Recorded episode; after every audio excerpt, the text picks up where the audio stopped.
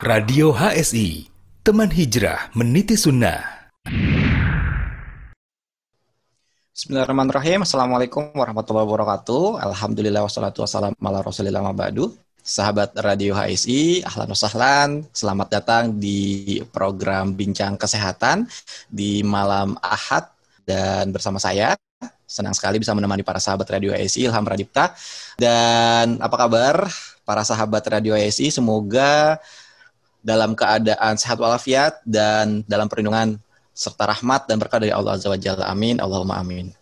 Dan sahabat Radio ASI, kita malam hari ini akan membahas mengenai tema yang sangat menarik, yaitu dengan tema matahari dan manfaatnya bagi kesehatan bersama Dr. Ari Kurniawan. Dan seperti biasa, kami juga tidak akan bosan untuk menghimbau serta mengajak sahabat Radio HSI untuk membantu pemerintah dalam penghentian penyebaran virus COVID-19 ya ya seperti yang kita tahu bahwa saat ini angkanya sudah mulai naik lagi. Jadi buat uh, sahabat Radio HSI yang tidak memiliki kepentingan untuk keluar rumah untuk stay di dalam rumah dan bila sahabat Radio HSI harus uh, pergi keluar rumah, pastikan untuk tetap mematuhi protokol kesehatan yang sudah ditentukan oleh pemerintah. Dan untuk sahabat Radio HSI yang ada di rumah, tidak perlu khawatir jika merasa bosan di rumah karena sahabat bisa memutar ulang video-video yang ada di channel YouTube maupun platform digital Radio HSI seperti di radiohsi.com atau bisa juga di Twitter, Facebook dan juga Instagram dengan nama Radio HSI tanpa spasi atau juga ada di Spotify, Pinterest dan LinkedIn dengan nama Radio Spasi HSI. Toib ini ada informasi menarik dari tim HSI ya bahwa kami menghimbau dan menginformasikan kepada sahabat Radio HSI dan juga para pendengar uh, di bincang kesehatan malam hari ini bahwa pendaftaran angkatan 211 telah dibuka melalui aplikasi dari handphone masing-masing. Uh, ada di iOS dan juga ada di Android atau bisa juga melalui website di daftar.hsi.id garis miring reguler. Dan pendaftaran ini dibuka sampai dengan tanggal 6 Desember 2020 pukul 21 waktu Indonesia Barat. Dan FYI nih untuk uh, sahabat Radio AC dan juga para pendengar bahwa yang daftar ini sudah sampai di 10.000 peserta yang sudah mendaftar. Masya Allah. Jadi jangan sampai ketinggalan. Yuk jadi bagian keluarga HSI dan kita belajar bareng di HSI. Dan bila sahabat atau para pendengar ada kendala untuk melakukan pendaftaran, silakan menghubungi di CS pendaftaran yaitu di bit live bit titik ly ya garis miring cs strip hsi 211 dan semuanya huruf besar semua atau bisa juga dilihat di running text yang ada di bawah ini. Insya Allah ditunggu buat para pendengar, pemirsa dan juga sahabat Radio HSI yang belum join di HSI. Dan kita akan masuk ke tema yang ditunggu-tunggu oleh para pendengar dan juga pemirsa uh, sahabat Radio HSI. Kita hmm. akan ngomongin masalah matahari dan juga manfaatnya bagi kesehatan. Seperti yang kita ketahui bahwa matahari ini merupakan uh, makhluk Allah Azza wa Jalla ya, sama seperti kita. Dan Allah menciptakan matahari dengan beragam manfaatnya kepada kehidupan di muka bumi ini. Salah satu manfaat dari matahari yang dapat dirasakan oleh manusia adalah sinarnya yang membantu untuk pembentukan vitamin D di dalam tubuh. Dan kita tidak akan berpanjang lebar untuk membahas atau mengintro nih tentang matahari. Kita akan langsung tanyakan saja kepada ahlinya, kepada Dr. Ari Kurniawan yang sudah bersama kita. Assalamualaikum dokter. Waalaikumsalam warahmatullahi wabarakatuh. Masya Allah. Sehat dok? Alhamdulillah, Alhamdulillah. Saat ini sedang berada di mana dok? Alhamdulillah, Ana sedang posisi di rumah di Bandung, Mas. Oh, Masya Allah. Orang Bandung, ya. dokter teh. Alhamdulillah. Orang sudah asli. Oh, Masya Allah. Biar nggak roaming pakai bahasa Indonesia aja, dok. siap, siap. Saya orang Sunda juga sebetulnya. oh gitu, oke. Okay. Oke, okay, uh, eh, dok, punten nih. Uh, ini kan dokter Ari, sepengetahuan saya, dokter umum ya dok ya? Betul, ya. Nah ini ini ini adalah tema yang menarik dok. Jadi uh, kita akan ngebahas mengenai matahari dan juga manfaatnya dalam uh, kehidupan manusia juga uh, dalam kehidupan kita dan juga kepada kehidupan makhluk kita. Sebenarnya matahari itu apa sih dok manfaat yang kita rasakan selain dari sinarnya gitu atau uh, ada manfaat lainkah dari matahari tersebut dok dalam kesehatan? Baik, Bismillahirrahmanirrahim. Assalamualaikum warahmatullahi wabarakatuh. Syahadu la ilaha illallah, syahadu anna Muhammadan abduhu wa rasuluh. Puji dan syukur kehadirat Allah Subhanahu wa taala serta salawat serta salam kita curahkan kepada Nabi Muhammad sallallahu alaihi wasallam. Mungkin sebagai mempermudah penyampaian Ana, uh, izinkan Anda memakai uh, tampilan visual ya, uh, Mas Siap. Ilham ya atau Kang Kang Siap, Ilham ya. Tafadhol, ya. Oke. Okay. Oke, okay, Mas. Dari Mas apa ya? Oke, uh, mungkin pemirsa atau penonton yang memiliki yang menonton tampilan visual bisa kita sama-sama ikuti penjelasan dari Ana dan mungkin para pendengar yang lain mungkin mohon maaf mungkin tidak bisa ditampilkan atau dimenyaksikan visualnya tapi Ana akan coba utarakan dengan eh, kata-kata. Uh, Jadi betul tadi uh, bahwa matahari itu adalah makhluk Allah yang Masya Allah kalau kita tahu gitu apa apa manfaatnya khususnya bagi kesehatan fisik kita itu kita tidak akan apa ya mungkin uh, tidak akan lepas syukur kita kepada Allah Subhanahu wa taala. Mungkin slide, uh, uh, slide berikut. Ya jadi kebanyakan dari kita terhadap nikmat Allah itu terhadap ada hadis Nabi Shallallahu Alaihi Wasallam yang ada dua nikmat yang terlalaikan ya biasanya oleh seluruh umat manusia itu pada umumnya nikmat sehat dan nikmat waktu luang. Dan mungkin nah. kita sama-sama salah satu nikmat Allah yang terbesar ini matahari ini juga kita take for granted gitu. Kita tidak tidak merasa penting, tidak merasa hmm. uh, apa ya ada suatu benefit di situ karena setiap hari kita memang ya udah gitu kan matahari memang tiap hari terbit dan terbenam terbit terbenam. Jadi seolah-olah terabaikan oleh kita. Oh. tapi ya mungkin ya mungkin ini karena kita kesibukan kita atau mungkin ilmu ilmu kita ya. Mas Kang Ilham ya mungkin saya panggilnya jadi Kang Ilham ini. Kang Ilham. Uh, ya. Nah salah satu tujuan kami di sini adalah kita menyampaikan ilmu yang ini adalah uh, ilmiah dan apa ya bukan sumber-sumber yang kami ambil bukan dari sumber-sumber populer insya Allah dari sumber-sumber ilmiah yang terpercaya dan yang kami bahasakan dengan secara awam. Semoga ini bisa kita semua bisa mendapatkan manfaat dari uh, ilmu ini. Ya tentu saja kita amalkan. Ya, Amin. sebagaimana ya, ilmu din ini kan tentu uh, berama, uh, berilmu sebelum beramal sama dalam kesehatan pun kalau kita e, memiliki ilmunya, ya insya Allah kita akan lebih mudah dan termotivasi untuk beramal. Itu, kan. Nah, tadi kan sempat disinggung ya bahwa mungkin sudah poster yang beredar kesehatan tulang gitu. Hmm. Uh, uh, uh. Sebenarnya apa sih? Tidak jauh berbeda sih, maksudnya tidak jauh atau berhubungan antara matahari dengan kesehatan tulang yang kita tahu ya dan kita mungkin semua sudah tahu. Nah, jadi benefit dari matahari yang kita sudah sama-sama tahu dan kita sering sekali dengar di mana-mana barangkali tentang adanya produk-produk susu yang sering dipromosikan. Itu yang pertama, nomor satu yang utama tentu namanya adalah osteoporosis. Ya, hmm. eh, mohon maaf, anak bukan mengajari atau ya menggurui atau yang uh, pakarnya mungkin di bidang ortopedi, tapi anak ber, ber, karena profesinya atau keahlian dokter umum, jadi kita tujuan di sini adalah untuk prevention, hmm. prevention dan ya apa namanya, yaitu menyampaikan ilmu sehingga uh, para pemirsa dan pendengar uh, memahami apa sih nanti kalau misalnya yang terjadi, kalau misalnya kita tidak memanfaatkan matahari ini yang Allah sudah ciptakan untuk kita manusia sebagai khalifah di muka bumi itu untuk kesehatan kita. Jadi apa ini osteoporosis? Jadi eh, Kang Ilham bisa lihat atau pemirsa bisa melihat bahwa osteoporosis ini sebenarnya adalah berkurangnya kepadatan tulang, ya. Jadi di eh, hmm. pemirsa yang bisa lihat di tampilan visual bisa melihat tampilan tulang normal itu bisa kita lihat ya titik-titik atau uh, porusnya atau porinya itu padat ya cenderung cenderung uh, kecil-kecil porusnya pori. Jadi yang hitam-hitam itu normal bone itu kita lihat apa namanya cukup padat. Itu pada tulang yang normal. Tapi kita bisa lihat dibandingkan dengan uh, tulang dalam kondisi osteoporosis itu porusnya atau porinya itu besar-besar ya. Bisa dilihat itu. Kenapa bisa terjadi demikian? Nah kita sebagai analogi yang mudah, saya gambarkan ini, dan ini saya ambil uh, sumbernya langsung dari Kemenkes RI ya.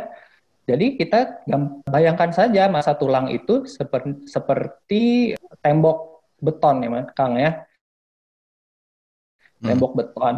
Tembok beton kan ya mohon maaf mungkin yang yang ahlinya lebih tahu ya. Ya minimal kita ada adukan atau campuran semen dan ada kawat yang menyusun hmm. tembok beton itu sehingga padat dan kuat ya.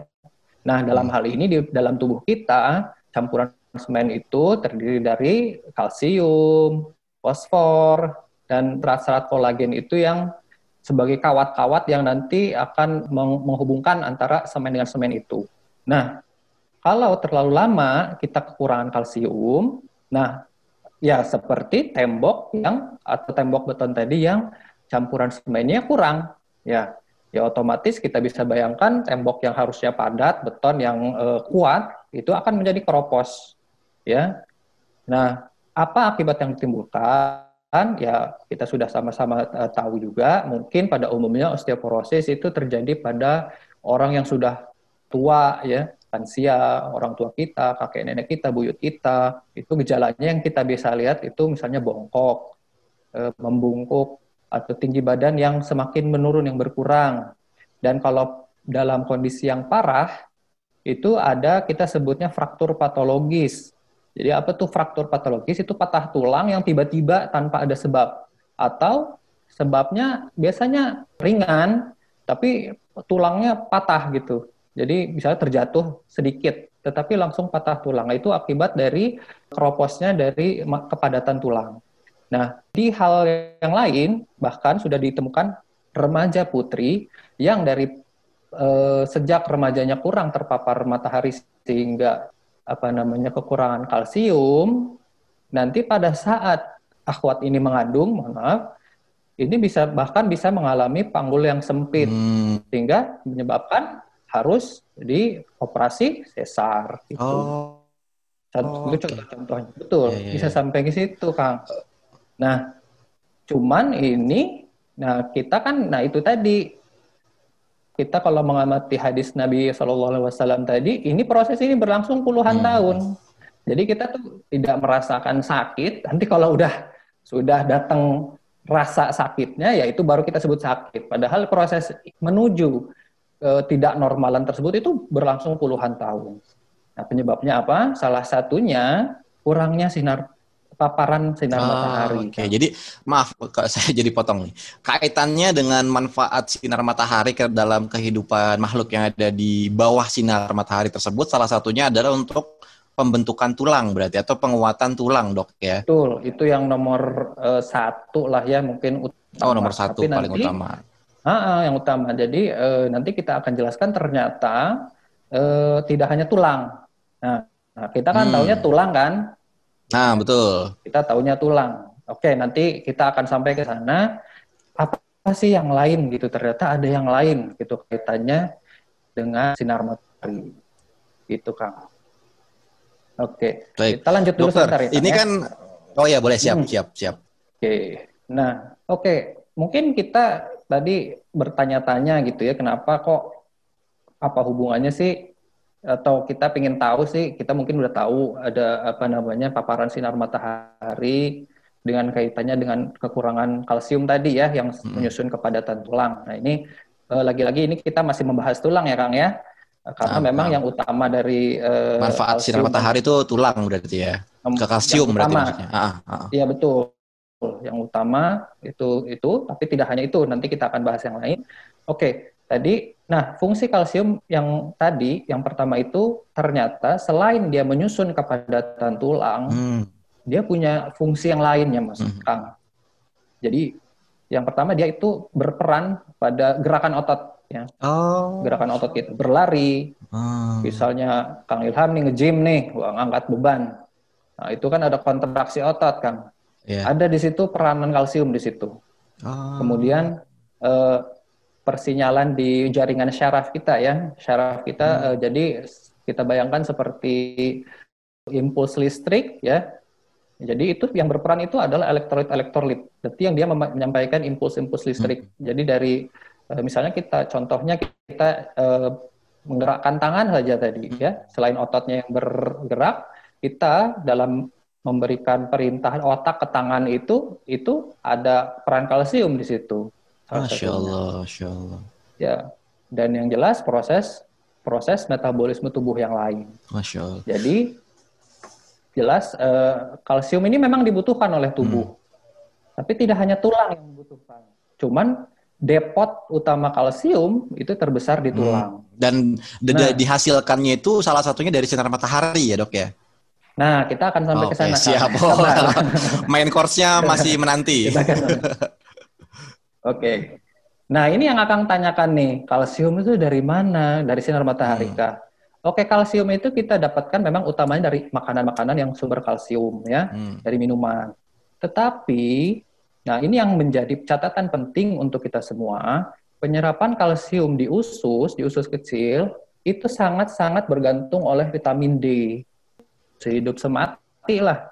Ya nggak sampai mati lah maksudnya. Ya istilahnya kalsium ini menjadi kebutuhan dia terhadap vitamin D supaya efisiensinya banyak atau banyak kalsium yang diserap di makanan dari makanan itu bergantung pada vitamin D. Di, di, di tampilan eh, kita lihat eh, ini dari Profesor Holik ya, ini pakar vitamin D.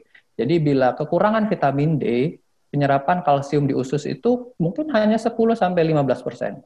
Hmm, Jadi kalau dari makanan- berapa dok? Afwan dok. Oke, nah jadi kalau dalam makanan, walaupun dia kaya vitamin D, tapi kita mengenal dalam eh, bidang gizi itu ada namanya bioavailabilitas ya. Bioavailabilitas itu nanti eh, kandungan nutrisi yang ada di dalam makanan yang efisien atau yang eh, murni masuk diserap ke dalam tubuh. Nah, eh, dalam hal ini kalau normal ya itu di eh, di tampilan bisa akan lihat vitamin D kalau kadar vitamin D optimal, nah penyerapan kalsium itu bisa sampai 40%. Ya artinya Masya memang Allah. tidak tidak bisa sampai 100%, Hmm. tapi itu normal, 40% normal. Tapi kalau kurang vitamin D coba bandingkan kan, mungkin hanya sepertiganya kan ya, hanya eh, 10% atau 15%. Hmm. Jadi itu sangat-sangat bergantung kalsium itu terhadap vitamin D. Nah, Hmm. ya nanti kita akan apa namanya bahas kok bisa begitu ya gitu. Terus sangat menakjubkan lah. Nanti kita akan lihat. Oke, jadi kita kembali nih kalau ke tulang ya. Jadi anak- anak-anak titip pesan. Jadi eh, mohon maaf mungkin ini bukan ya untuk semua kalangan. Jadi khususnya dari yang usia muda ini pesannya itu ya.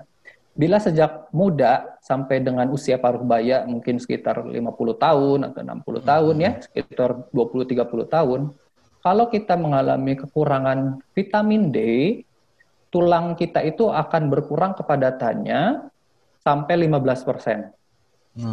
Bayangkan 15 persen. Tadi pori-pori yang tadi udah digambarkan di depan tadi Mm-mm. itu bertambah, bertambah, bertambah. Kecepatannya itu pertambahannya itu atau berkurangnya kepadatannya itu sampai 0,5 persen per tahun kepadatannya.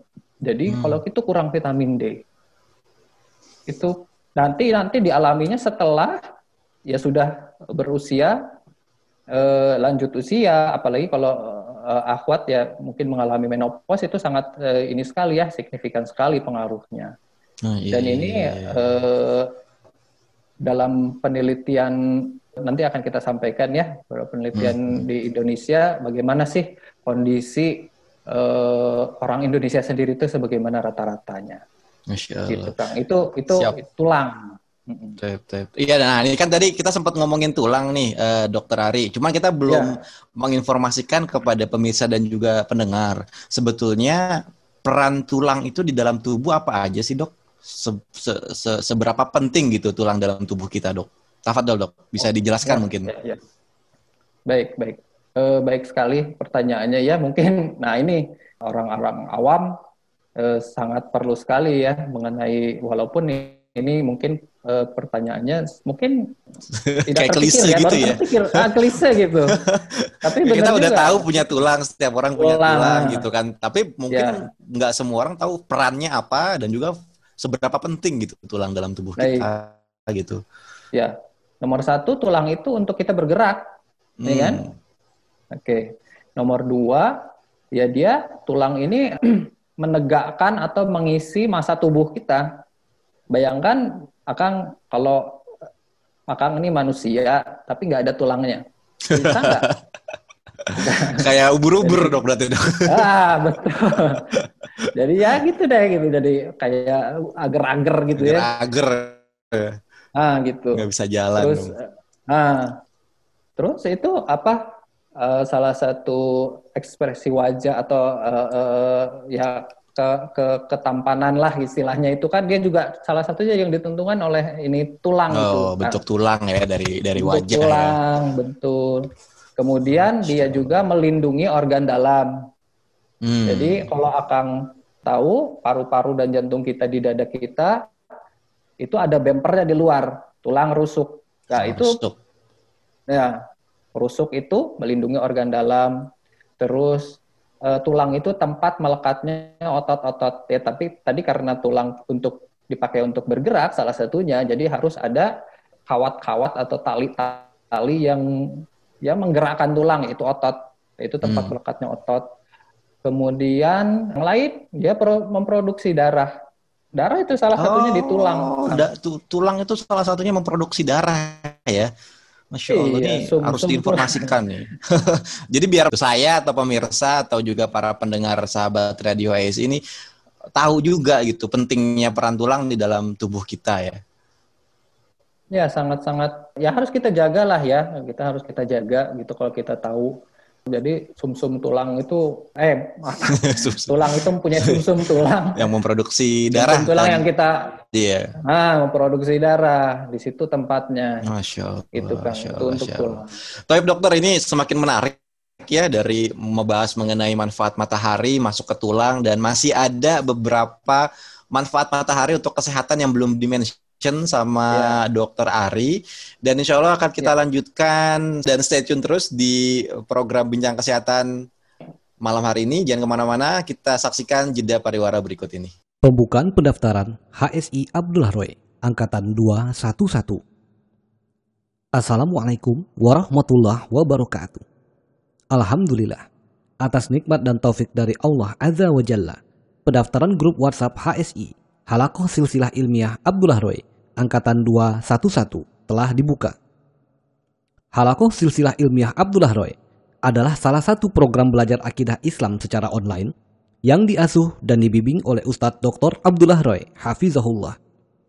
Beliau adalah seorang doktor di bidang akidah, lulusan Universitas Islam Madinah, sekaligus pengajar kajian berbahasa Indonesia bagi jamaah haji, umroh, dan pelajar di Masjid Nabawi tahun 2013 hingga 2017.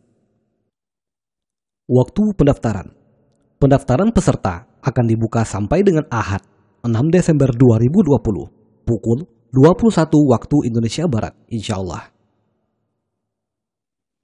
Cara mendaftar 1. Unduh dan install aplikasi HSI di Play Store melalui link bit.ly slash HSI-Android atau App Store melalui link bit.ly slash HSI-iOS. 2. Buka aplikasi HSI di handphone Anda masing-masing. 3. Klik daftar HSI. 4. Isi form dengan lengkap dan benar. 5. Klik register. 6. Tunggu notifikasi. 7. Cek kode via WhatsApp. 8. Kirim kembali kode via WhatsApp ke nomor yang tercantum dalam notifikasi. 9. Selesai dan tunggu instruksi selanjutnya melalui WhatsApp atau aplikasi. Syarat pendaftar Calon peserta grup WhatsApp HSI Abdullah Roy adalah pengguna WhatsApp yang masih aktif dengan usia minimal 10 tahun. memiliki gadget dan kuota yang memadai untuk menerima materi yang akan disampaikan melalui grup WhatsApp dan mengerjakan evaluasi melalui web hsi.id. Bersungguh-sungguh dan berkomitmen mengikuti pembelajaran silsilah sampai akhir. Berkomitmen mengikuti evaluasi di setiap silsilah. Anda memiliki kendala? Silakan hubungi customer service pendaftaran melalui link bit.ly slash cs-hsi211. Semoga Allah memberi karunia kepada kita ilmu yang bermanfaat, akhlak yang mulia, dan amal soleh yang diterima. Barakallahu fikum. Wassalamualaikum warahmatullahi wabarakatuh. Pendaftaran narasumber radio HSI. Alhamdulillah, seiring dengan berjalannya beberapa program di radio HSI, kami mengajak kepada para ikhwah untuk berkesempatan menjadi narasumber di radio HSI. Antum memiliki cerita menarik, pengalaman unik, kisah inspiratif, sharing kesehatan atau tibun nabawi, sampai tips dan trik lainnya. Profesi, pengusaha atau pedagang, teknik, IT, sipil, kedokteran, perawat atau bidan, ustadz, petani, guru, pegawai, freelance, dan lainnya. Nah, silahkan disalurkan melalui radio HSI. Eits, pastikan juga sumber cerita harus sahih dan tidak fiktif ya. Berikut adalah program Bincang Radio, Bincang Wirausaha, Bincang Kesehatan, Bincang Motivasi Hijrah, dan lain-lain. Yuk ikut bergabung dan ramaikan. Insya Allah, kebaikan sekecil apa pun yang kita berikan dapat menjadi jalan kebaikan yang besar bagi orang lain. Kita tunggu sharingnya ya. Jazakumullahu khairan. Barakallahu fikum. Radio HSI, teman hijrah meniti sunnah. Radio HSI, bersama melawan COVID-19.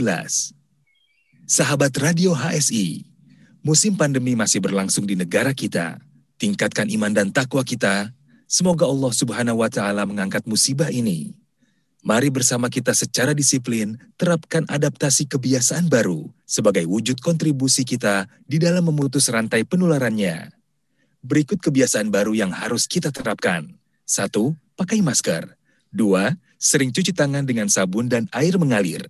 Tiga, jaga jarak 1-2 meter. Empat, perbanyak asupan gizi dan vitamin untuk tubuh kita. Lima, hindari bepergian tanpa keperluan yang penting atau mendesak. Sahabat Radio HSI, mari bersama-sama kita hentikan penularan COVID-19. Radio HSI, teman hijrah meniti sunnah.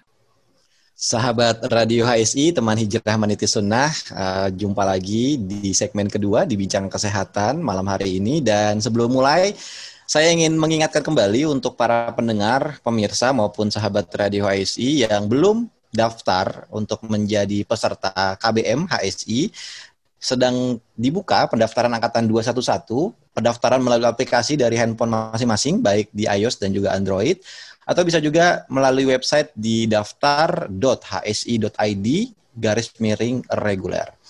Pendaftaran dibuka sampai dengan tanggal 6 Desember 2020 hingga pukul 21 waktu Indonesia Barat. Dan bila sahabat Radio HSI ataupun ya peserta dan juga pendengar yang mendaftar dan memiliki kendala bisa menghubungi CS pendaftaran di bit.ly bit.ly ya bit.ly garis miring CS strip HSI 211 semuanya huruf besar. Uh, dan saat ini sudah ada 10.000 peserta yang daftar dan jangan sampai ketinggalan. Yuk gabung menjadi peserta untuk belajar bareng bersama peserta HSI lainnya di angkatan 211. Taib, uh, Dokter Ari masih bersama ya. kami? Ya, masih, Kang. Alhamdulillah. Oh. Dokter, ini makin menarik ya, karena tadi kita masih ngomongin seputar tulang dan ternyata oh. memiliki peran dan fungsi yang sangat bermanfaat ya buat manusia dan juga makhluk hidup lainnya yang bertulang ya, apa sih? Vertebrata ya, Dok ya? Ya. ya makhluk yang memiliki tulang belakang. Uh, Oke, okay. ini uh, kita akan lanjut ke pertanyaan saya dok selanjutnya dok. Tadi kan baru ngomongin manfaat sinar matahari atau dari manfaat matahari tersebut ke kesehatan baru sebatas tulang dok. Yeah. Untuk uh, selain tulang, kira-kira apa lagi dok dari manfaat matahari itu dok? Oke, okay, jadi kita akan membahas manfaat sinar matahari bagi kesehatan tubuh kita uh, secara umum selain fungsinya atau selain benefit sinar matahari bagi tulang. Oke, nah ini. Hmm. Jadi nanti kita akan sama-sama bahas uh, bagaimana sih ceritanya vitamin D itu dalam tubuh kita. Tapi kita kan sudah tadi sudah membahas bahwa vitamin D dan kalsium itu pasangan ya, Kang ya. Hmm. Pasangan yang apa namanya yang memang uh, apa simbiosis mutualisme barangkali ya. Uh -uh. nah, itu dalam hal vitamin D dan kalsium bagi tulang. Nah, bagaimana kalau selain tulang?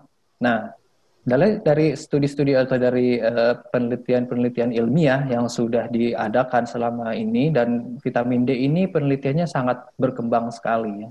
Hmm. Bahwa uh, vitamin D ini uh, memiliki uh, apa ya? Kita sebutnya sih kalau bahasa medisnya tuh reseptor. Oh. Reseptor itu kayak paham ya mungkin Kang ya, mungkin ya mungkin bahasa awamnya kita kayak kunci atau lubang kunci kali ya. Uh, lubang kuncinya ini dia ada di mana-mana di dalam tubuh kita, di berbagai sel dan jaringan tubuh manusia, dari otak, eh, apa, sistem pertahanan tubuh, kemudian eh, pankreas ya itu didapatkan namanya reseptor atau lubang kunci vitamin D. Nah kita anggap vitamin D ini sebagai kuncinya. Nah mm -hmm. dalam penelitian ilmiah kalau kita ketemu yang namanya reseptor atau lubang kunci vitamin D, nah sedangkan dalam uh, biologi itu dikenal bahwa kerja hormon atau enzim atau vitamin ini itu uh, lock and key. Jadi dia yeah. spesifik. Uh, berarti di situ diyakini bahwa di organ tersebut itu ada peran vitamin D di situ berperan. Jadi tidak hanya untuk tulang ternyata. Mm. Jadi bisa disimpulkan bahwa vitamin D itu yang tadi nomor satu itu yang pertama kali uh, uh, apa namanya uh, yang utama itu untuk kesehatan tulang saat ini semakin ditemukan bahwa fungsi vitamin D itu tidak hanya untuk tulang. Ya, hmm. Kita bahas sedikit-sedikit nih. Yang pertama, ternyata ada kaitannya vitamin D, rendahnya vitamin D ini dengan diabetes dan kencing manis. Jadi di mana uh, rendahnya vitamin D pada uh, tubuh seseorang itu bisa mengganggu produksi insulin dari pankreas.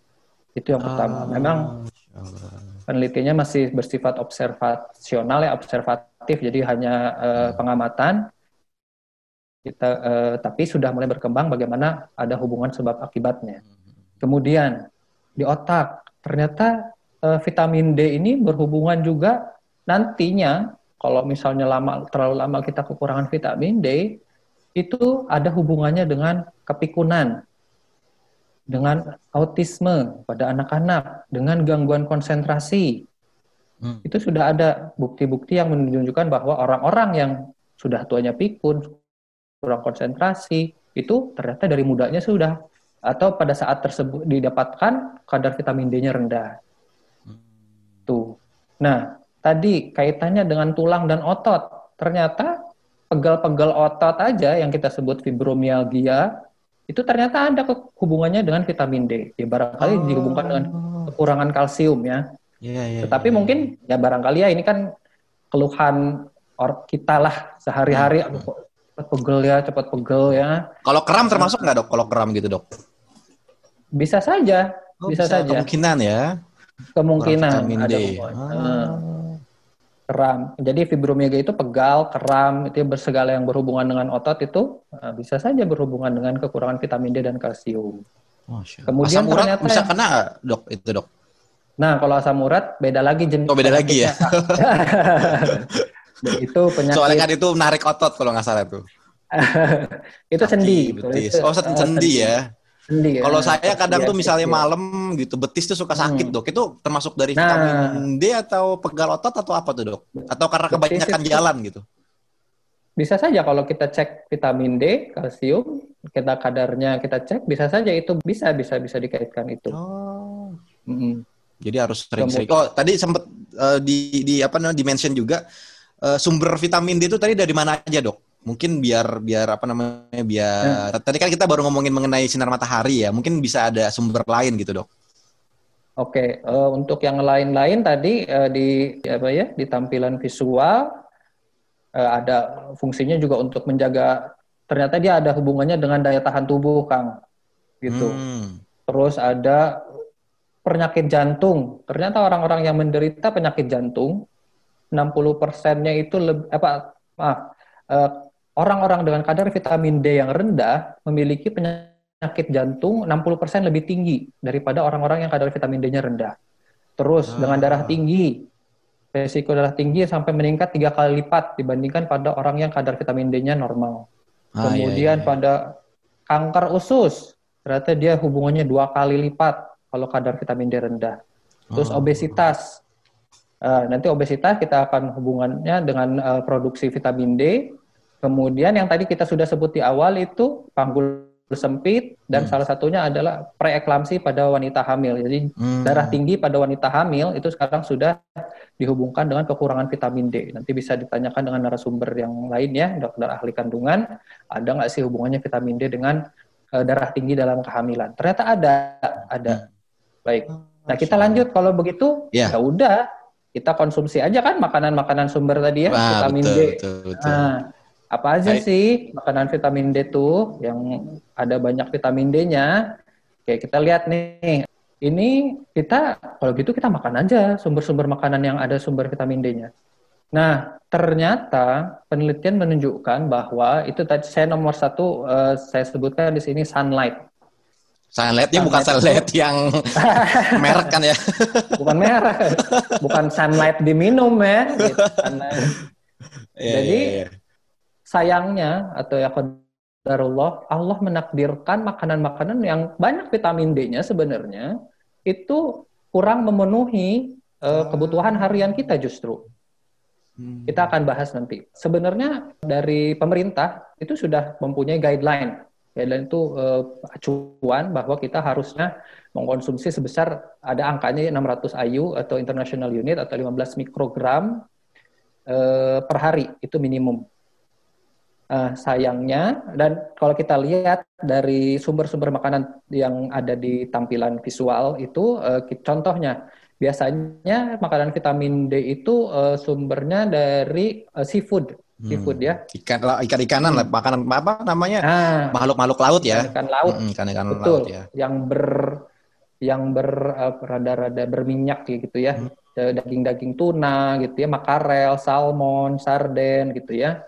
Oh. Uh, terus minyak ikan, minyak ikan sendiri itu uh, cukup ada tinggi kandungan vitamin D-nya. Hmm.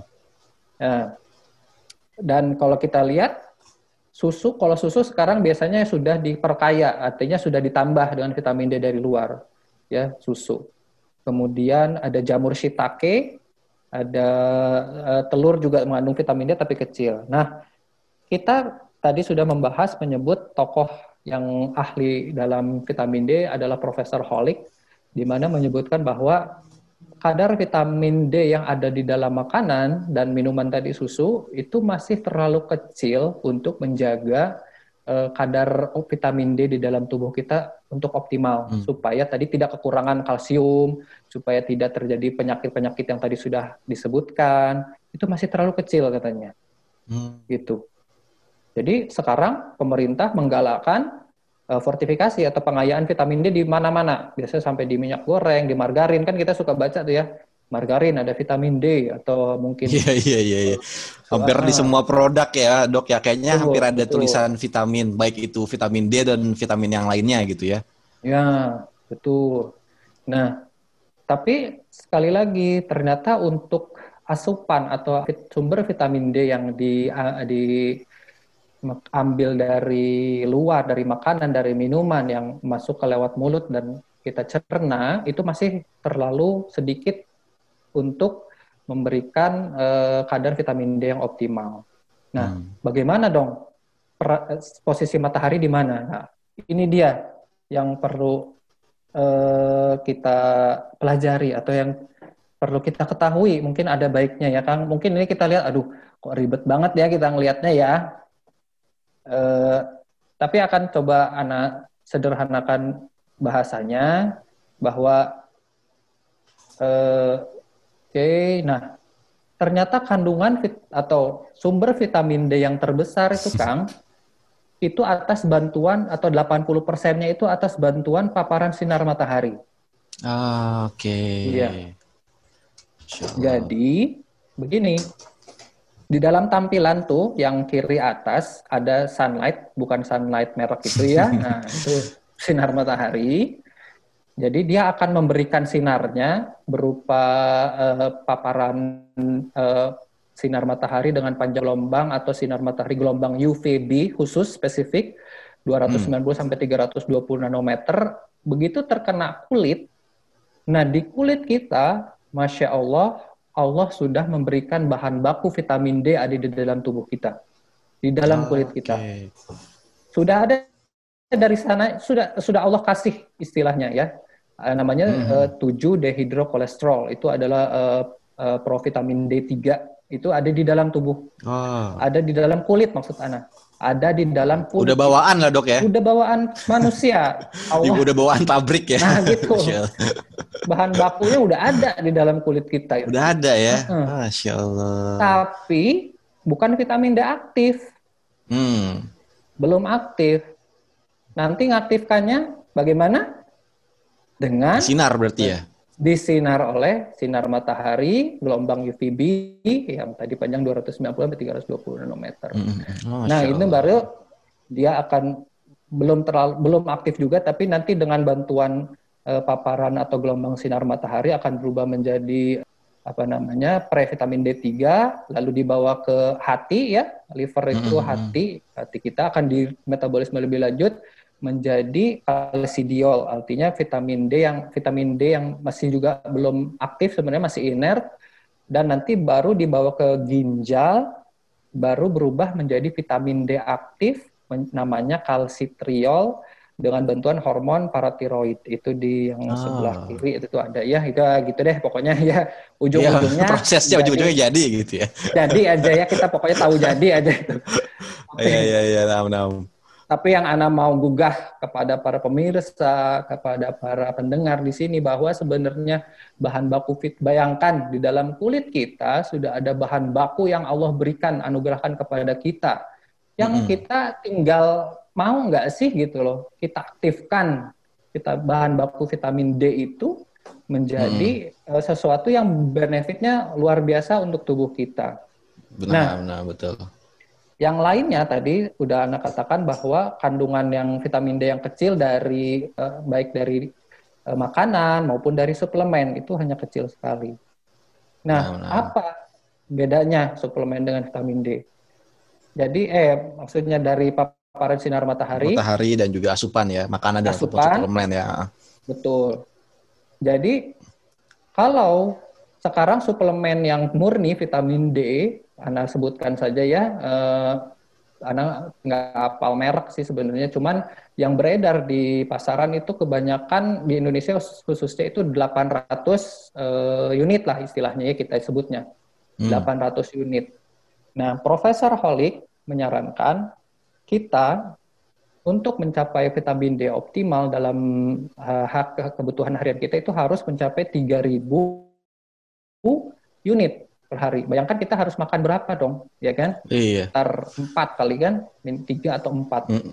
Nah, dan itu beli. Dan kalau nah, kita um. makan, bayangkan bayar. Iya makan. Makan tadi yang paling tinggi itu uh, daging atau daging. Daging ikan. Minyak ikan ya, tadi kalau nggak salah nomor dua tuh. Iya betul. Minyak ikan, kemudian daging ikan, salmon, makarel kan kebayang makan makarel salmon, makarel setiap hari Kang. Mm-hmm. Lu ma makan apa? Makarel tuh sarden deh. ya, betul. Uh, itu 400 maksimum hanya 400 unit Dan per hari. Berarti kita kalau iya, mencapai 3000 berapa? Dikali gitu? 8 berarti dok ya. Nah, kebayang kita makan itu aja udah kenyang kan?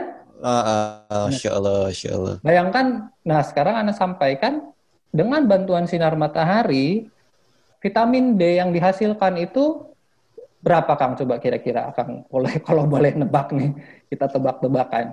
Dan nah ini ini sebut... 290 sampai 320 nanometer itu per berapa ini dok? panjang uh, oke okay, nanti itu nanti panjang Oh. oke nanti tapi sekarang ana langsung aja ya Mm-mm. Eh, vitamin D yang dibang, dihasilkan dari sinar matahari dari lewat kulit kita nih ha- hasilnya adalah 15.000 unit Kang Ya. Ya. itu ada durasi nggak dok? Apakah 10 menit, 20 menit? nah nanti slide berikut tips and triknya siap, gimana siap, siap. Ah, ah, ah. Tapi ini kita masih dalam masih Ya. menggambarkan nih Kalau- betapa dahsyatnya Iya, ya, iya. betapa menakjubkan gitu Allah menciptakan mat- ya makhluknya gitu untuk Nah, untuk manusia iya. untuk kita gitu. 15.000 unit 15.000 unit dibandingkan tadi 3.000 unit yang kebutuhan harian. Tapi kelebihan dong gimana? Hmm. Nah, itu kelebihan gimana dok? Ah, ah. jadi over Nah. dok. Jangan khawatir. Nah, kita masuk ke slide berikutnya. Ini penting nih. Ya, penting ini. Slide berikutnya. Tadi kekurangan harus makan banyak. Sekarang ketika disinari matahari kelebihan gitu ya. kelebihan malah nggak Ah. usah makan banyak kan nggak usah Iya. makan suplemen gratis Allah sudah Gratis, ya. menganugerahkan kepada kita Cuman butuh effort jalan aja dan Nah, berjemur ya. Duduk betul, aja gitu dok ya. betul. Duduk pagi-pagi Nah, nih. ya. nomor satu yang Anda sebutkan apa yang harus dilakukan ini langsung oleh penelitian di Indonesia sendiri eh, dilakukan oleh eh, guru Ana langsung Prof Siti Setiati dari Universitas Indonesia jadi memang yang tertinggi itu pajanannya itu jam 11 sampai jam 1 siang Kang Masya Allah. Tapi itu panas kan dok ya? Nah, lihat untuk lamanya itu cukup tujuh setengah menit Oh sebentar. atau Ya, heeh, kulit sam minim kita nyebutnya bahasa medisnya itu MED minimum erythemal dose. Minimum erythemal dose itu sih gampangnya bahasa awam itu sampai kulitnya ke ping-pingan lah. Jangan Kayak sampai kebakar merah. gitu. Jadi sampai merah ya. Enggak. Jangan sampai merah justru. Oh jadi sampai merah. Kalau merah itu udah kebakar. Tapi kalau kulitnya aja. hitam gimana dok? Kan nggak kelihatan dok pink atau merah itu mencirikannya gitu. Atau biasanya sih pakai kerasa waktu ya. aja. Oh kerasa. Ah, biasanya kalau makin gelap, misal contoh kulit hitam lah, afwan ya, untuk yang kulit hitam itu di eh, literatur disebutkan itu memang membutuhkan waktu eh, dua kali sampai tiga kali lebih panjang daripada yang kulitnya putih, karena di luar negeri kan kulit penelitian pada kulit putih, mereka juga membandingkan dengan yang kulit hitam dan yang gemuk juga dibandingkan, yang jadi makin Oh. gemuk dan makin gelap, makin lama lah otomatis itu. Hmm, hmm, hmm. Tetapi ya kita nggak mesti 11 sampai jam 1. Nah, Dok eh, Prof Siti Setiati juga memberikan solusi yang lain kalau mau ya kan itu panas banget ya. Hmm, hmm. Oke lah misalnya mau ke- lebih ke pagi atau lebih ke sore ya otomatis ya mungkin kita lebih lama lah, lebih lama sedikit gitu. Intinya Oh. eh, tipsnya tuh memang sampai kulitnya sampai ke pink atau rada Pink. hangat ya. Kita terasa pink, hangat gitu kan. Hmm. Kalau berjemur deh, biasanya kan kulit kita ra- terasanya lama-lama jadi hangat ya. Iya betul. Pasti Ah. karena kan kena sinar matahari pasti hangat. Iya, iya. Kalau sekarang ya kodarullah musim hujan ya, jadi memang perang lah. Nah, jadi ternyata sampai kulit pink itu itu sudah membangkitkan vitamin D menghasilkan itu sampai 15.000 unit sekali berjemur. Masya. Dokter Afwan, ini saya mau nanya nih, apakah waktu Hmm. ini, waktu tersebut nih jam 11 Ya. sampai 13 ataupun yang pagi dari jam 9 pagi itu waktunya internasional Hmm. atau hanya untuk Indonesia saja, Dok? Atau untuk Indonesia Eh. bagian barat kah, timur Ya. kah? Ya, jadi ini ini Prof Siti Setiati eh, untuk khusus Indonesia.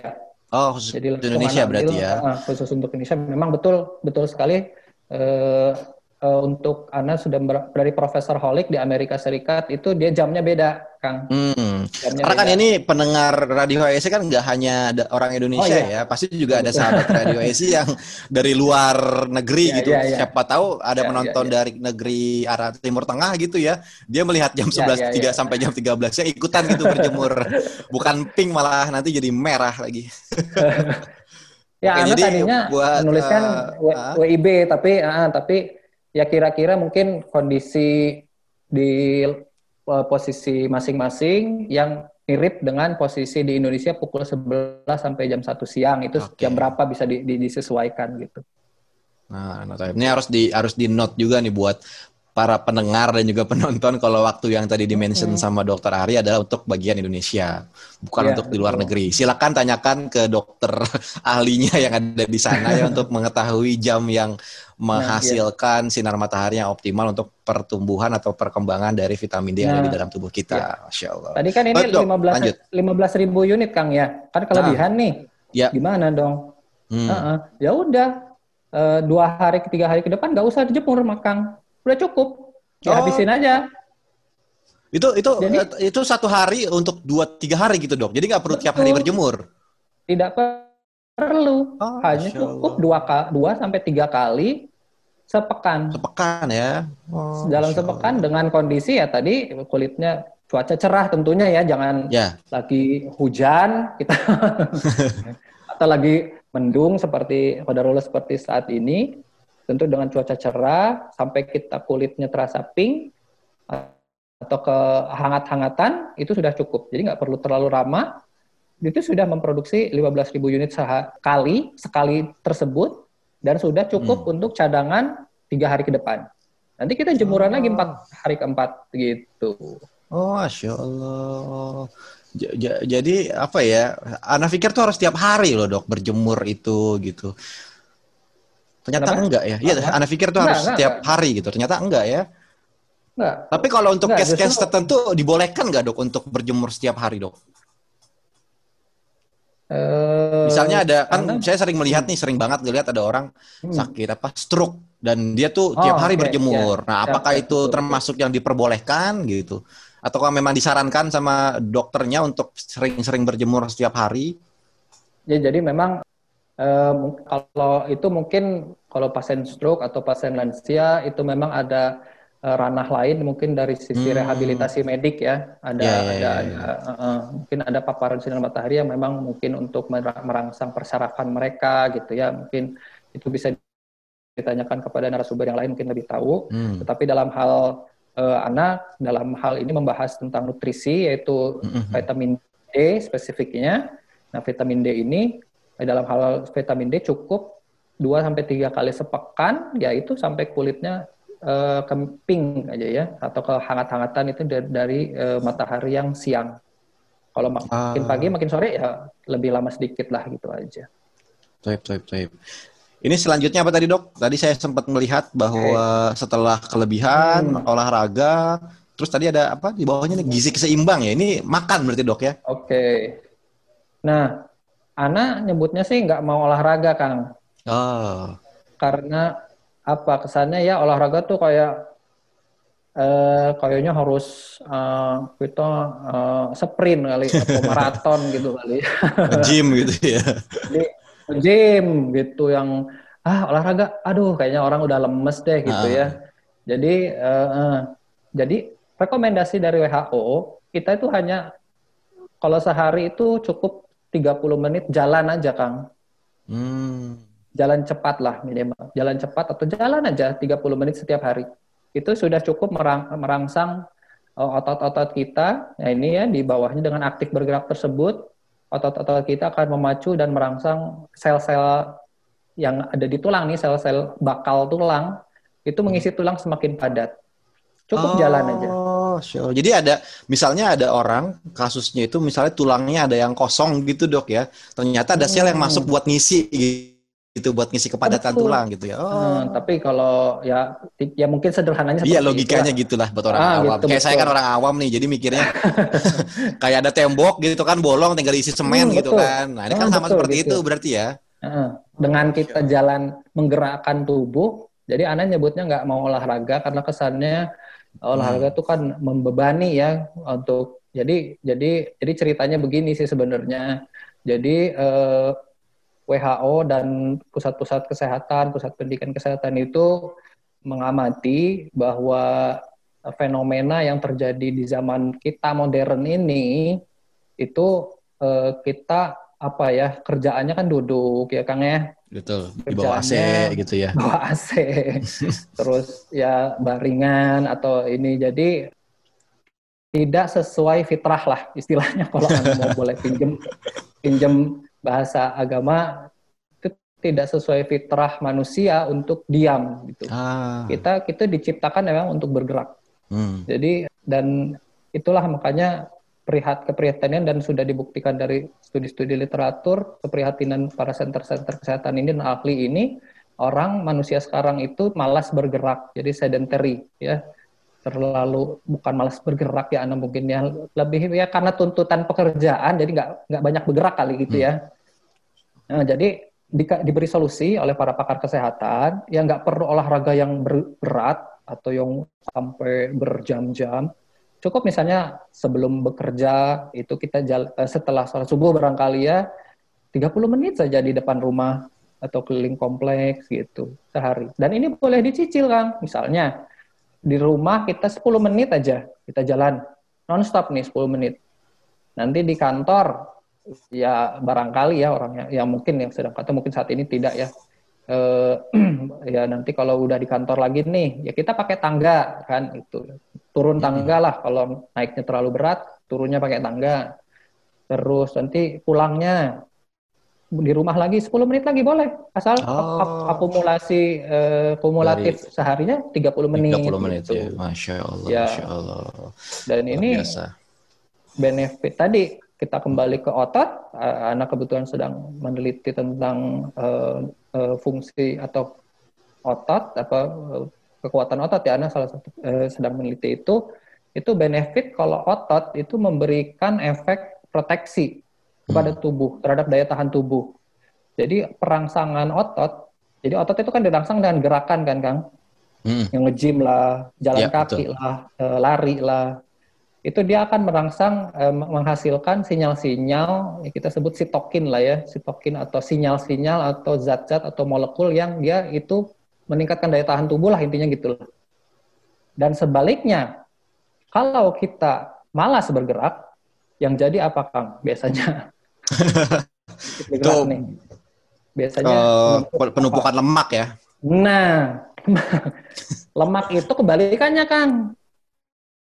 Oh. Dia akan mengeluarkan zat-zat yang justru melemahkan daya tahan tubuh. Sitokin proinflamasi kita nyebutnya ya. Mm. Jadi otot dan lemak ini sebenarnya apa uh, kayak minyak dan air. Tuhan gitu. Nah gitu. Jadi kalau otot kalau kalau kita menggerakkan mengaktifkan otot lemak akan uh, hilang tuh. Hmm. berserta dengan apa namanya molekul-molekul oh, molekulnya uh, tadi molekul-molekul yang tadi menurunkan daya tahan dan sebaliknya kalau uh, kita diam kita malas menggerakkan otot kita lebih banyak masa lemaknya itu nanti yang keluar malah yang apa namanya eh, molekul-molekul yang menurunkan daya tahan tubuh atau sitokin proinflamasi. Oh, iya, Makanya anak mengencourage uh, para pemirsa dan para pendengar sekalian bergeraklah. Jadi berjemurlah nomor satu ya. jangan jangan terus aduh kalau yang Afwan barangkali yang kita korban apa nih ya korban iklan yang kita selalu putih itu cantik ya Kang ya bagi yang akhwat mm -hmm. nih ya akhwan atau mungkin ada yang ikhwan juga barangkali nih yang terlalu takut, takut kena sinar matahari ah, panas hitam, gitu ya takut hitam ya kita bersyukur deh. Allah sudah menganugerahkan uh, makhluk uh, ya kita sebagai makhluknya dan kita di dengan segala kelengkapan kita di bumi ini itu kita harus bersyukuri. Dan kita ya kita, uh, eh, apa ya kita syukurilah. Maksudnya kita nggak perlu takut it, hitam deh gitu ya. Anak juga ke anak istri. Udah nggak usah takut hitam siapalah yang mau komen gitu. Yang penting kita sehat gitu kan Nah, benar, dok. Oh. Tapi dokter, kita tahan sebentar dulu ya, siap, dok. Siap, siap. Uh, kita insya Allah akan masuk ke segmen ketiga setelah jeda pariwara berikut ini. Dan seperti biasa, saya mau menghimbau juga dan mengingatkan bahwa uh, pendaftaran angkatan 211 untuk KBM HSI telah dibuka uh, untuk sahabat ataupun juga pendengar dan pemirsa Radio HSI yang belum mendaftar bisa mendaftar melalui aplikasi dari handphone masing-masing ada di iOS dan juga di Android eh, da, atau bisa juga melalui website di daftar.hsi.id garis miring reguler. Pendaftaran ini dibuka sampai dengan tanggal 6 Desember 2020 eh, hingga pukul 21 waktu Indonesia Barat. Sudah ada 10.000 member yang bergabung untuk mendaftar di KBM HSI 211 jangan sampai ketinggalan ikut serta untuk menjadi member di KBM HSI angkatan 211 dan bila sahabat ada kendala dalam melakukan pendaftaran silakan menghubungi CF pendaftaran di bit.ly uh, garis miring CS strip HSI 211 semuanya huruf besar. Mungkin itu saja informasi dari kami dan jangan ke mana-mana stay terus bersama saya setelah jeda pariwara berikut ini. Pembukaan pendaftaran HSI Abdullah Roy angkatan 211. Assalamualaikum warahmatullahi wabarakatuh. Alhamdulillah, atas nikmat dan taufik dari Allah Azza wa Jalla, pendaftaran grup WhatsApp HSI, Halakoh Silsilah Ilmiah Abdullah Roy, Angkatan 211 telah dibuka. Halakoh Silsilah Ilmiah Abdullah Roy adalah salah satu program belajar akidah Islam secara online yang diasuh dan dibimbing oleh Ustadz Dr. Abdullah Roy, Hafizahullah. Beliau adalah seorang doktor di bidang akidah, lulusan Universitas Islam Madinah sekaligus pengajar kajian berbahasa Indonesia bagi jamaah haji, umroh, dan pelajar di Masjid Nabawi tahun 2013 hingga 2017. Waktu pendaftaran Pendaftaran peserta akan dibuka sampai dengan Ahad 6 Desember 2020 pukul 21 waktu Indonesia Barat insya Allah. Cara mendaftar 1. Unduh dan install aplikasi HSI di Play Store melalui link bit.ly slash hsi-android atau App Store melalui link bit.ly slash hsi-ios. 2. Buka aplikasi HSI di handphone Anda masing-masing. 3. Klik daftar HSI. 4. Isi form dengan lengkap dan benar. 5. Klik register. 6 Tunggu notifikasi. 7. Cek kode via WhatsApp. 8. Kirim kembali kode via WhatsApp ke nomor yang tercantum dalam notifikasi. 9. Selesai dan tunggu instruksi selanjutnya melalui WhatsApp atau aplikasi. Syarat pendaftar. Calon peserta grup WhatsApp HSI Abdullah Roy adalah pengguna WhatsApp yang masih aktif dengan usia minimal 10 tahun. Memiliki gadget dan kuota yang memadai untuk menerima materi yang akan disampaikan melalui grup WhatsApp dan mengerjakan evaluasi melalui web hsi.id. Bersungguh-sungguh dan berkomitmen mengikuti pembelajaran silsilah sampai akhir. Berkomitmen mengikuti evaluasi di setiap silsilah. Anda memiliki kendala silakan hubungi customer service pendaftaran melalui link bit.ly slash cs-hsi211. Semoga Allah memberi karunia kepada kita, ilmu yang bermanfaat, akhlak yang mulia, dan amal soleh yang diterima. Barakallahu fikum. Wassalamualaikum warahmatullahi wabarakatuh. Pendaftaran narasumber radio HSI. Alhamdulillah, seiring dengan berjalannya beberapa program di radio HSI, kami mengajak kepada para ikhwah untuk berkesempatan menjadi narasumber di Radio HSI. Antum memiliki cerita menarik, pengalaman unik, kisah inspiratif, sharing kesehatan atau tibun nabawi, sampai tips dan trik lainnya. Profesi, pengusaha atau pedagang, teknik, IT, sipil, kedokteran, perawat atau bidan, ustadz, petani, guru, pegawai, freelance, dan lainnya. Nah, silahkan disalurkan melalui radio HSI. Eits, pastikan juga sumber cerita harus sahih dan tidak fiktif ya. Berikut adalah program Bincang Radio, Bincang Wirausaha, Bincang Kesehatan, Bincang Motivasi Hijrah, dan lain-lain. Yuk ikut bergabung dan ramaikan. Insya Allah, kebaikan sekecil apa pun yang kita berikan dapat menjadi jalan kebaikan yang besar bagi orang lain. Kita tunggu sharingnya ya. Jazakumullahu khairan. Barakallahu fikum. Radio HSI, teman hijrah meniti sunnah. Radio HSI, bersama melawan COVID-19. Sahabat Radio HSI, musim pandemi masih berlangsung di negara kita. Tingkatkan iman dan takwa kita. Semoga Allah Subhanahu wa taala mengangkat musibah ini. Mari bersama kita secara disiplin terapkan adaptasi kebiasaan baru sebagai wujud kontribusi kita di dalam memutus rantai penularannya. Berikut kebiasaan baru yang harus kita terapkan. Satu, pakai masker. Dua, sering cuci tangan dengan sabun dan air mengalir. Tiga, jaga jarak 1-2 meter. Empat, perbanyak asupan gizi dan vitamin untuk tubuh kita. Lima, hindari bepergian tanpa keperluan yang penting atau mendesak. Sahabat Radio HSI, mari bersama-sama kita hentikan penularan COVID-19. Radio HSI, teman hijrah meniti sunnah.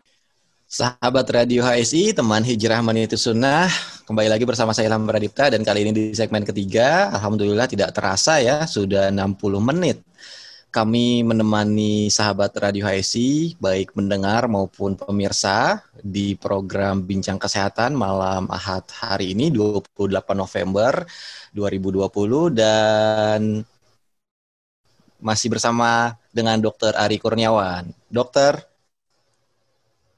Ya, Kang. dok, uh, punten dok, ini hmm, kita lanjut ke slide yang tadi mungkin dok ya, karena kan tadi belum selesai di bahasan mengenai makanannya kalau nggak salah. Kan tadi sudah ngebahas mengenai olahraganya untuk menyalurkan okay. energi apa namanya vitamin D yang berlebih tadi kan. Tapi tadi saya ada pertanyaan yang cukup bingung yeah. itu makanannya untuk apa itu? Apakah makanan itu menyerap uh, vitamin D yang diberikan dari sinar matahari atau malah membantu untuk mendukung pembentukan vitamin D di dalam tubuh, Dok? Tafadol, Dok. Hmm. Baik, uh, terima kasih. Jadi makanan ya kita di sini sekarang menganut gizi seimbang, Kang. Jadi okay. uh, uh, jadi kita manusia ya makhluk ya, makhluk hidup. Ya kita tentu perlu makan ya untuk hidup, ya. Nah untuk kita bertahan hidup kita perlu makan. Nah, sekarang pemerintah sudah menggalakkan eh, kalau dulu akan eh, Kang Ilham kenalnya empat sehat lima sempurna ya. Mm -mm, masih masih uh. kebagian tuh kurikulum itu. masih kebagian ya. Masih kebagian. Nah, sekarang sudah berubah Kang namanya, bukan empat sehat lima sempurna lagi. Nah, sekarang namanya kita gizi seimbang. Ah, Karena okay. setiap orang itu ya kebutuhannya ya beda-beda ya. Mungkin ada hmm. yang berprofes eh, tergantung dengan kebutuhan dia hidup, misalnya pekerjaannya, dengan mungkin ya dia lagi sakit atau dia ya dan sebagainya ya. Anak kecil itu kan akan berbeda-beda. Kalau uh, itu ada implementasinya dari Kementerian Kesehatan itu disebutkan dengan piring pu ya, piringku gizi seimbang itu kurang lebih tampilannya seperti yang ada di visual, di mana kandungan-kandungan nutrisinya itu kurang lebih. Nah kita sekarang e, menganut memperbanyak sayuran dan buah-buahan itu kurang lebih setengah porsi piring kang untuk karbo uh, bukan karbo ya kita sebutnya iya. sih sumber karbo yang nasi itu yang biasa kita makan pokok nasi itu sebenarnya hmm. kita cukup ini di piring ini seperempat Kang atau sampai seperempat piring ya, seperempat porsi piring kan kita justru 50% kalau dulu empat sehat lima sempurna nasi semua kan, Kang? Bah, betul. nasi semua. Minumnya ah. susu.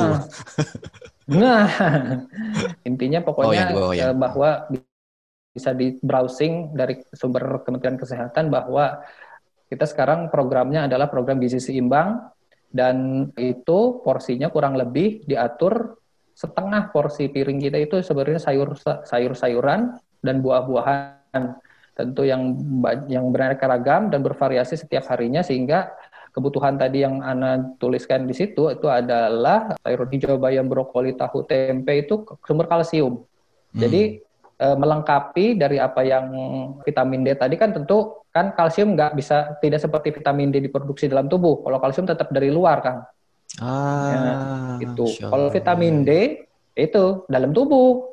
Mm-hmm. Kalau dari luar ada tapi sedikit kan, jadi. Mm-hmm. Uh, jadi itu kita perbanyak sayuran dan buah-buahan karena di situ juga ada karbohidrat. Jadi tidak kalau kita dulu tahunya vitamin mineral itu buah gitu kan ya, yeah. protein, uh, sayur gitu. Nanti daging, lemak. Nah, sekarang tuh nggak gitu lagi. Kalau gitu terus apa namanya? Nanti orang kelebihan gizi jadinya. Karena dulu kan ceritanya itu uh, untuk orang mengejar kurang gizi jadi digalakkan empat sehat lima sempurna. Nah program itu cukup berhasil malah sekarang orang-orang kelebihan gizi ceritanya. Makanya diganti eh, bahwa setiap orang tuh nggak sama sih intinya gitu ya. Oke. Mungkin ini uh, nanti nyambung dengan se sebuah okay, pertanyaan so. ya Kang ya atau kita mau ini Oh ya, ini ada pertanyaan masuk, Dok. Tadi saya mau menyelesaikan dulu, slide ya? yang ini dulu mm, biar tuntas dan kita sekarang coba masuk ke pertanyaan ya, uh, Dokter Ari ya. Ya, ya. Ini ada pertanyaan ya. Oh ya, siap. Ini ada pertanyaan dari 08569595 sekian sekian dari line interaktif. Orang yang lagi perawatan kulit boleh terkena sinar matahari nggak dok? Wah ini spesifik. Muna, sepertinya yang bertanya akhwat nih dok. Kalau lagi perawatan kulit boleh terkena sinar matahari nggak dok? Tafadol dok. Ya jadi tadi pertanyaannya apa kalau yang sedang terapi ya kulit ya tergantung hmm. terapi kulitnya eh penyakitnya apa orang kali ya mana belum belum jelas terapi kulitnya apa tapi yang sepanjang anak ketahui mungkin biasanya biasa kalau terapi mungkin kalau masih ringan masih dalam derajat ringan itu masih bisa kita uh, di, tetap di, di, dipaparkan matahari itu nggak apa-apa gitu ya yang tahu anak uh, tidak ada larangan bagi orang yang terapi kulit ya sepanjang itu mungkin seperti jerawat mungkin ya yang masih dalam hmm. tahap ringan, yang seperti eksim yang ringan, eh, jamur kulit yang ringan itu masih uh, tidak tidak mengapa. Tapi kan ada terapi kulit mungkin kecantikan ya saat ini terapi kulit juga tuh disebutnya. Tapi oh. dia ada metode peeling ya yang kalau mungkin anak mungkin mohon koreksi nanti yang ada di, di laser gitu misalnya dok di laser. Laser atau betul. Apa di, namanya sih? Jadi kalau akhwat mungkin lebih tahu, dia di kulitnya tuh kayak di amplas Kang gitu Kang. Oh iya di amplas. Jadi di merah tuh biasanya kan. Ah, Kalau ah. bisa kita lihat tuh. Uh, itu mungkin uh, tidak terlalu dianjurkan untuk be, me, me, apa namanya dipaparkan sinar matahari nanti takutnya iritasi ya kalau kalau ah. dalam kondisi seperti itu. Type, type, type, type. Siap. Mudah-mudahan terjawab ya dari uh, 0856 9595. Kita lanjut ke pertanyaan selanjutnya, Dok. Kosong dari 0823 3739 sekian sekian dari lain interaktif. Ada dua pertanyaan, Dok. Yang pertama, adakah makanan tertentu yang harus dihindari agar tulang tidak rentan terkena osteoporosis? Fadol, Dok. Nah, dan pertanyaan keduanya saya sebutin juga di sekalian. Mengapa seorang wanita rentan terkena osteoporosis? Ini penting juga nih karena ya, memang sering banget saya dengar bahwa apalagi iklan-iklan susu ya yang ada di TV itu sering memention bahwa perempuan yang paling sering terkena ospeo, betul, osteoporosis. Betul. Tafadol, Dok. Oke.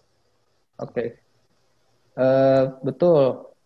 Jadi mungkin Anda jawab dulu pertanyaan keduanya. Jadi memang untuk perempuan secara garis besar secara umum kita ada dua ya osteoporosis atau osteoartritis yang bisa terkena pada perempuan yang uh, sudah terkena menopause biasanya uh, biasanya uh, perempuan dengan mohon maaf ya tubuh yang waktu masih mudanya cenderung kecil atau kurus itu nanti uh, arahnya biasanya ke osteoporosis kan dan kalau yang oh cenderung uh, bertubuh sedikit besar gitu ya, uh, biasanya nanti ke, ke osteoartritis, biasanya lutut, sendi-sendi lutut gitu ya. Osteoartritis itu apa sih rematik gitu ya dok ya? Betul, ya. Jadi biasa keluhan uh, sendi-sendi berarti ya? Kan, betul, sakit lutut, sakit sendi-sendi, yaitu biasanya pada perempuan-perempuan yang uh, uh, berbadan besar tadi ya. Tubuhnya lebih berbadan besar waktu mudanya. Nah, Nah, untuk menjawab yang osteoporosis, kenapa memang ada kaitannya dengan hormonal? Mungkin eh, tidak bisa kita bahas secara detail eh, di kajian kali ini, tapi ya secara umum memang pada saat menopause nanti ada pengaruh kekurangan estrogen, bahwa estrogen itu akan mempengaruhi eh, kebutuhan atau diambilnya tadi kalsium dari tulang dari deposit-deposit tulang kita gitu. Ya, itu akan bertambah parah. Jadi kenapa eh, iklan-iklan susu itu biasanya menyarankan apa meminum susu tinggi kalsium sedari muda itu memang tidak salah ya tetapi uh, kita setelah kajian ini kita tahu bahwa penyerapan kalsium itu sangat dibantu oleh sinar matahari. Jadi uh, untuk para akhwat ya disarankan untuk tidak takut berjemur ya. Ya tentunya dengan hijab atau uh, apa namanya ya dengan batasan batasan kalau misalnya di rumah mungkin bisa di pekarangan di belakang atau di atas yang tidak terlihat orang lain. Karena begini, berdasarkan penelitian Profesor Siti Setiati, jadi ternyata 80 sampai 90 persen orang Indonesia itu kekurangan vitamin D, Kang. Jadi walaupun kita negara tropis yang cenderung banyak sinar mataharinya, tetapi ternyata setelah diteliti sebagian besar atau hampir semua malah orang Indonesia itu kekurangan vitamin D, artinya kurang berjemur ternyata kita itu kurang terpapar sinar matahari gitu. Oh. Dan dampaknya nanti ya tadi ya kalau uh, akhwat yang mungkin sudah tua ya bisa risiko terkena osteoporosisnya akan lebih tinggi itu. Itu yang pertama. Kemudian yang kedua makanan-makanan apa yang uh, bisa ada yang dipantang ya. Uh, uh, alam mungkin Ana coba jawab sedikit, tapi mungkin Anda perlu menggali lagi nanti. Uh, yang jelas sih, kalau kalau di luar negeri itu alkohol, konsumsi alkohol itu jelas. Dan kalau mungkin yang non alkohol itu uh, kopi dan teh ya. Oh, kopi dan teh di saat sekarang kedai kopi sedang banyak, dok, ya? dan jadi minuman kekinian dan juga sehari-hari mungkin untuk anak-anak yeah, muda yeah. zaman sekarang nggak terkecuali saya sih. ini bahaya nih. Berarti kopi harus dikurangi ya? Iya mungkin yang mungkin kalau satu cup sehari mungkin masih oke okay lah karena ada juga peminum kopi gitu kan. Bukan oh, kebenaran satu tapi cup sehari masih boleh. Ya, Anda pikir ya. harus seminggu sekali gitu enggak ya? Enggak enggak, enggak harus enggak, gitu enggak, ya. Enggak. Intinya sih kopi itu ya bisa mempengaruhi uh, penyerapan kalsium dan uh, yang jelas jangan dibarengkan dengan uh, makan yang sudah kita makan. Atau hmm. uh, ya karena kopi itu akan mengikat nutrisi dari makanan-makanan yang kita makan. Jadi beda dibedakan satu jam atau dua jam gitu kang. Kalau kopi dan teh itu lebih baiknya gitu. Jadi ada iklan tuh apa pun makanannya minumnya mm -mm. teh itu sebenarnya secara medis kurang direkomendasikan gitu ya harusnya bisa dua jam kemudian lah gitu. Apalagi oh.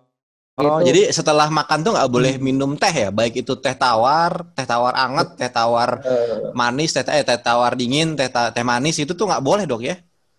Ya, ya secara teorinya begitu sih, hmm. Kang. secara medis lah. Karena bahasanya kita kan sekarang medis. lagi bahas lagi ngebahas medis nih, jadi memang harus mengangkat apa terkait dengan medis gitu. Oh, itu memang nggak ya. boleh ya. Ya, jadi ya karena dia dapat mengikat nutrisi yang ada di makanan yang kita makan tadi. Jadi kita nggak dapat apa-apa dong nanti kan kasihan gitu, diikat oleh hmm. teh malah dibuang, malah dibuang. Ah, gitu.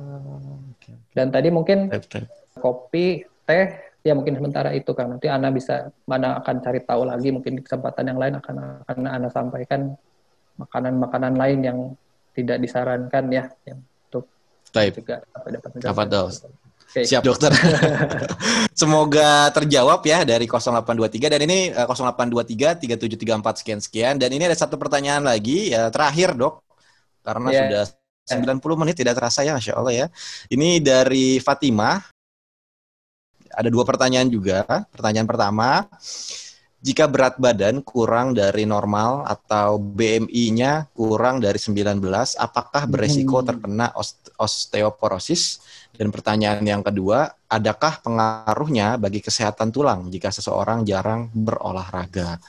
Tafadol, dok. Ya. ya, terima kasih dari Ukti Fatimah ya. Ukti Berat Fatimah, badan betul. kurang dari uh, normal, BMI kurang dari 19. Uh, kalau kurang dari 19, biasanya memang ini sudah cenderung ke kurus ya, kalau status gizi. Jadi kami menyarankan hmm. apakah ini memang uh, bawaan dari kecil atau memang akhir-akhir ini terjadi ke kurusnya gitu. Jadi memang ini mungkin lebih baik harus diperiksakan oleh dokter ya, yang bukan dokter gizi atau minimum ke dokter umum untuk kita cari tahu apakah memang BMI-nya ini memang bawaan dari ya karena kan ada beberapa orang yang dari kecil memang sudah bawaannya kurus gitu ya. Apa ataukah kurusnya ini baru baru akhir akhir ini. Ya, kita bisa hmm. cari tahu uh, apakah uh, kalau kurusnya baru-baru ini mungkin kita harus cari tahu penyebab penyakitnya karena biasanya akibat adanya satu penyakit yang kita harus tangani tapi kalau resiko hubungan orang kurus dengan osteoporosis tadi kita sampaikan eh, betul bahwa untuk pada yang usia tua yang terkena osteoporosis tadi cenderung dari eh, akhwat-akhwat yang pada masa mudanya itu berperawakan kurus dan ya kecil cenderung kecil itu lebih resiko osteoporosis dibandingkan dengan akhwat yang eh, pada mudanya itu berperawakan lebih besar itu nanti uh, pada uh, lansia biasanya yang lebih dominan itu osteoartritis. Jadi itu dua hal yang berbeda. Jadi kita sudah pupuk dari sekarang ya Ukti Fatima kalau memang ada gangguan nutrisi ya kita cari dulu penyebab uh, apa namanya kenapa perawakannya bisa kurus ya mungkin kita tidak hanya fokus sama vitamin D dan kalsium tentunya jadi kita perbaiki juga secara keseluruhan ya berat badan secara keseluruhan. Kemudian pertanyaan kedua, apakah pengaruhnya ah, jika seseorang jarang berolahraga bagi hmm. kesehatan tulang? Uh, tadi kita sudah sampaikan ya bahwa salah satu cara untuk memadatkan tulang itu adalah dengan menggerakkan tubuh. Jadi Anas sedang ada tidak menganjurkan untuk namanya olahraga, jadi supaya tidak membebani para pemirsa dan pendengar sekalian. Jadi kita gerakkan tubuh kita lebih sering aja. Jadi itulah yang akan memacu kepadatan tulang. Jadi jelas ada pengaruhnya eh, jarang berolahraga atau menggerakkan tubuh bagi kesehatan tulang. Apalagi jarang olahraga dan jarang berjemur. Apalagi jarang olahraga, jarang berjemur, makanannya. Nah, oh ya tadi Anda lupa tuh, Anda hilap tadi eh, makanan-makanan uh, yang uh, secara umum yang tidak hanya kita kaitkan dengan osteoporosis saja, tapi secara umum uh, kita tidak rekomendasikan untuk penyakit-penyakit uh, secara umum ya uh, saat ini itu yang manis-manis Kang. Ah. Ya, nanti barangkali kita bisa paparkan sumber-sumber uh, ilmiahnya uh, apa sih uh, masalahnya dengan yang manis-manis tuh gitu ya. ya insya Allah akan di Bismillah di kesempatan yang lain akan kita paparkan gitu yang manis-manis kan itu kurang recommended dan uh, apa namanya minyak jenuh Kang.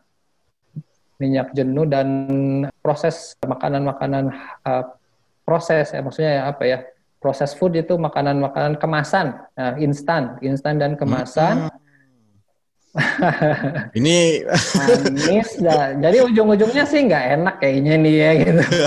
Ujungnya nggak enak sih gitu. Tapi ya itu ilmiah. Jadi anak katakan ya walaupun uh, walaupun ini kayaknya Ana juga berat sih pribadi tapi ini karena ini ilmiah kita sampaikan ya silahkan kembali ke masing-masing tapi ya Ana titip uh, tadi yang tiga tips dan trik tadi dan yang dihindari itu kita coba kurangilah ya manis uh, dari gula-gulaan terus uh, minyak minyak uh, apa namanya jenuh yaitu minyak minyak goreng artinya gorengan kang gitu ya yeah. dan makanan-makanan yang uh, instan atau yang kemasan gitu Kang. Itu mungkin. Masya Allah. Ini ini makanan-makanan favorit ya untuk iya, uh, apa namanya pada saat zaman pandemi itu kan jadi salah satu betul, alternatif betul, ya dok, betul. ya pilihan ya, untuk makanan-makanan instan. Toib dok, uh, jazakallah khair atas waktunya dan oh, semoga ya, tadi oh Fatimah juga terjawab pertanyaannya. Seperti biasa dok, sebelum closing kita biasanya ada kesimpulan ataupun closing baik, statement dari narasumber. Ya. Tafadol untuk Dr. Ari Kurniawan uh, untuk closing ya. statementnya kepada para pemirsa dan juga pendengar. Baik, jadi dari uh, kajian kita atau pertemuan kita pada malam hari ini dapat disimpulkan bahwa jadi vitamin D dan ya juga kalsium itu adalah zat nutrisi penting atau zat gizi yang penting untuk kesehatan utamanya tulang kita, tapi selain tulang juga uh, dal, uh, juga apa namanya berkaitan juga dengan kesehatan tubuh kita yang lain ya. Karena uh, kalsium dan vitamin D itu ternyata tidak hanya dipakai untuk tulang, tapi juga dipakai untuk proses-proses dan organ-organ serta jaringan tubuh yang lain. Nah, penyerapan kalsium dari sumber makanan di usus itu sangat-sangat bergantung dengan vitamin D. Jadi kalau vitamin D-nya sedikit, kalsium yang diserap di usus itu juga sedikit. Jadi kita harus perhatikan uh, vitamin D tubuh kita itu seperti apa. Nah, ternyata sumber vitamin D itu sudah ada di dalam tubuh kita, ya. Allah sudah menganugerahkan bahan baku vitamin D di dalam tubuh kita tidak nah, ini sedikit unik vitamin D itu berbeda dengan vitamin yang lainnya belum belum anda paparkan vitamin D itu sudah ada di dalam tubuh kita bahan bakunya dan tinggal diaktifkan oleh paparan sinar matahari yang memperoleh nanti menghasilkan uh, kadar sampai 15.000 unit yang kalau dikonversikan dengan sejumlah suplemen mungkin kita harus makan 15 butir suplemen sekali berjemur itu ya. Itu sebanding dengan itu. Dan itu ternyata tidak tidak rumit. Artinya kita cukup berjemur di satu cukup tujuh setengah menit atau kulit kita ke merah mudaan atau terasa hangat cukup 2 sampai tiga kali sepekan dan itu sudah cukup untuk uh, optimal menjaga kadar vitamin D kita selama tiga hari ke depan. Dan bisa kita lakukan lagi per tiga hari per tiga hari. Dan jangan lupa dilakukan juga apa namanya eh, gerakan aktif tubuh ya. Eh, Anda tidak menyebut olahraga tapi gerak aktif. Ya cukup berjalan dengan 30 menit sehari nah, dan ditambah juga tentunya asupan-asupan nutrisi yang seimbang tadi yang baik ya sumber-sumber gizi yang baik ya baik mungkin itu kesimpulannya Kang. Toib uh, Dokter Ari Kurniawan, jazakallah khair atas waktunya dok, uh, dan oh, iya. sahabat Radio HSI, teman hijrah meniti sunnah. Alhamdulillah kita sudah di ujung acara dan tidak terasa 90 menit lebih sedikit ya sudah berlalu kita gunakan insya Allah untuk mencari ilmu dan semoga waktu yang kita gunakan tadi dihisap dalam hisap yang baik karena menuntut ilmu. Amin. Allahumma amin. Dan juga semoga ilmu yang tadi kita dapatkan dapat bermanfaat minimal untuk diri kita sendiri dan juga bisa kita sebarkan kepada keluarga dan juga sahabat Radio HSI yang lainnya. Dan kami dari tim Radio HSI mengucapkan jazakallah khairan kepada dokter atas ketersediaan waktunya dan juga sharing ilmu bersama sahabat Radio HSI dan juga kepada tim Radio HSI khususnya ya dok mengenai materi kesehatan di bincang kesehatan malam hari ini. Insya Allah jika diizinkan, semoga Radio HSI bisa membahas hal-hal lainnya nih bersama Dokter Ari. Dan untuk sahabat radio HSI yang memiliki kritik juga saran bisa disampaikan melalui 0822 1992 2005. Dan untuk sahabat radio HSI jangan lupa untuk subscribe eh, dan klik eh, lonceng YouTube Radio HSI agar tidak ketinggalan acara-acara live interaktif kami atau juga bisa ikuti sosial media kami yang lainnya eh, seperti ada di Facebook, Instagram, Twitter, dan juga ada di YouTube dengan nama Radio ASI atau juga di Spotify, di LinkedIn, di Pinterest, dan juga di Spotify tadi ya. Spotify, Pinterest, LinkedIn dengan nama Radio Spasi HSI. Dan kami menghimbau dan mengingatkan kembali lagi kepada para pendengar bahwa pendaftaran angkatan 211 telah dibuka. Jadi untuk kalian yang ingin join bersama KBM HSI bisa daftar melalui aplikasi dari handphone masing-masing, dari iOS ataupun Android, atau bisa juga melalui website di daftar.hsi.id uh, garis miring reguler dan pendaftaran dibuka sampai dengan tanggal 6 Desember 2020 hingga pukul 21 waktu Indonesia Barat. Dan saat ini sudah ada 10.000 peserta yang daftar di HSI Angkatan 211 dan pastikan diri kalian uh, ikut serta juga di program KBM HSI 211 dan bila ada kendala dalam melakukan pendaftaran silakan menghubungi di CS pendaftaran di bit.ly garis miring CS strip HSI 211 semuanya pakai huruf besar. Mungkin itu saja saya Ilham Pradipta beserta jajaran tim Radio HSI pamit undur diri dari Radio HSI. Jika ada salah kata dan juga ada kesalahan sikap dari kami, mohon maaf. Semoga kita selalu istiqomah dalam haji yang lurus ini dan dapat mengamalkan sunnah-sunnah Rasulullah SAW. Kita tutup dengan doa kifratul majlis. Subhanakallahumma bihamdik. Asyhadu an la ilaha illa astaghfiruka wa atubu ilaik. Wassalamualaikum warahmatullahi wabarakatuh. Radio HSI, teman hijrah meniti sunnah. Radio HSI, teman hijrah meniti sunnah.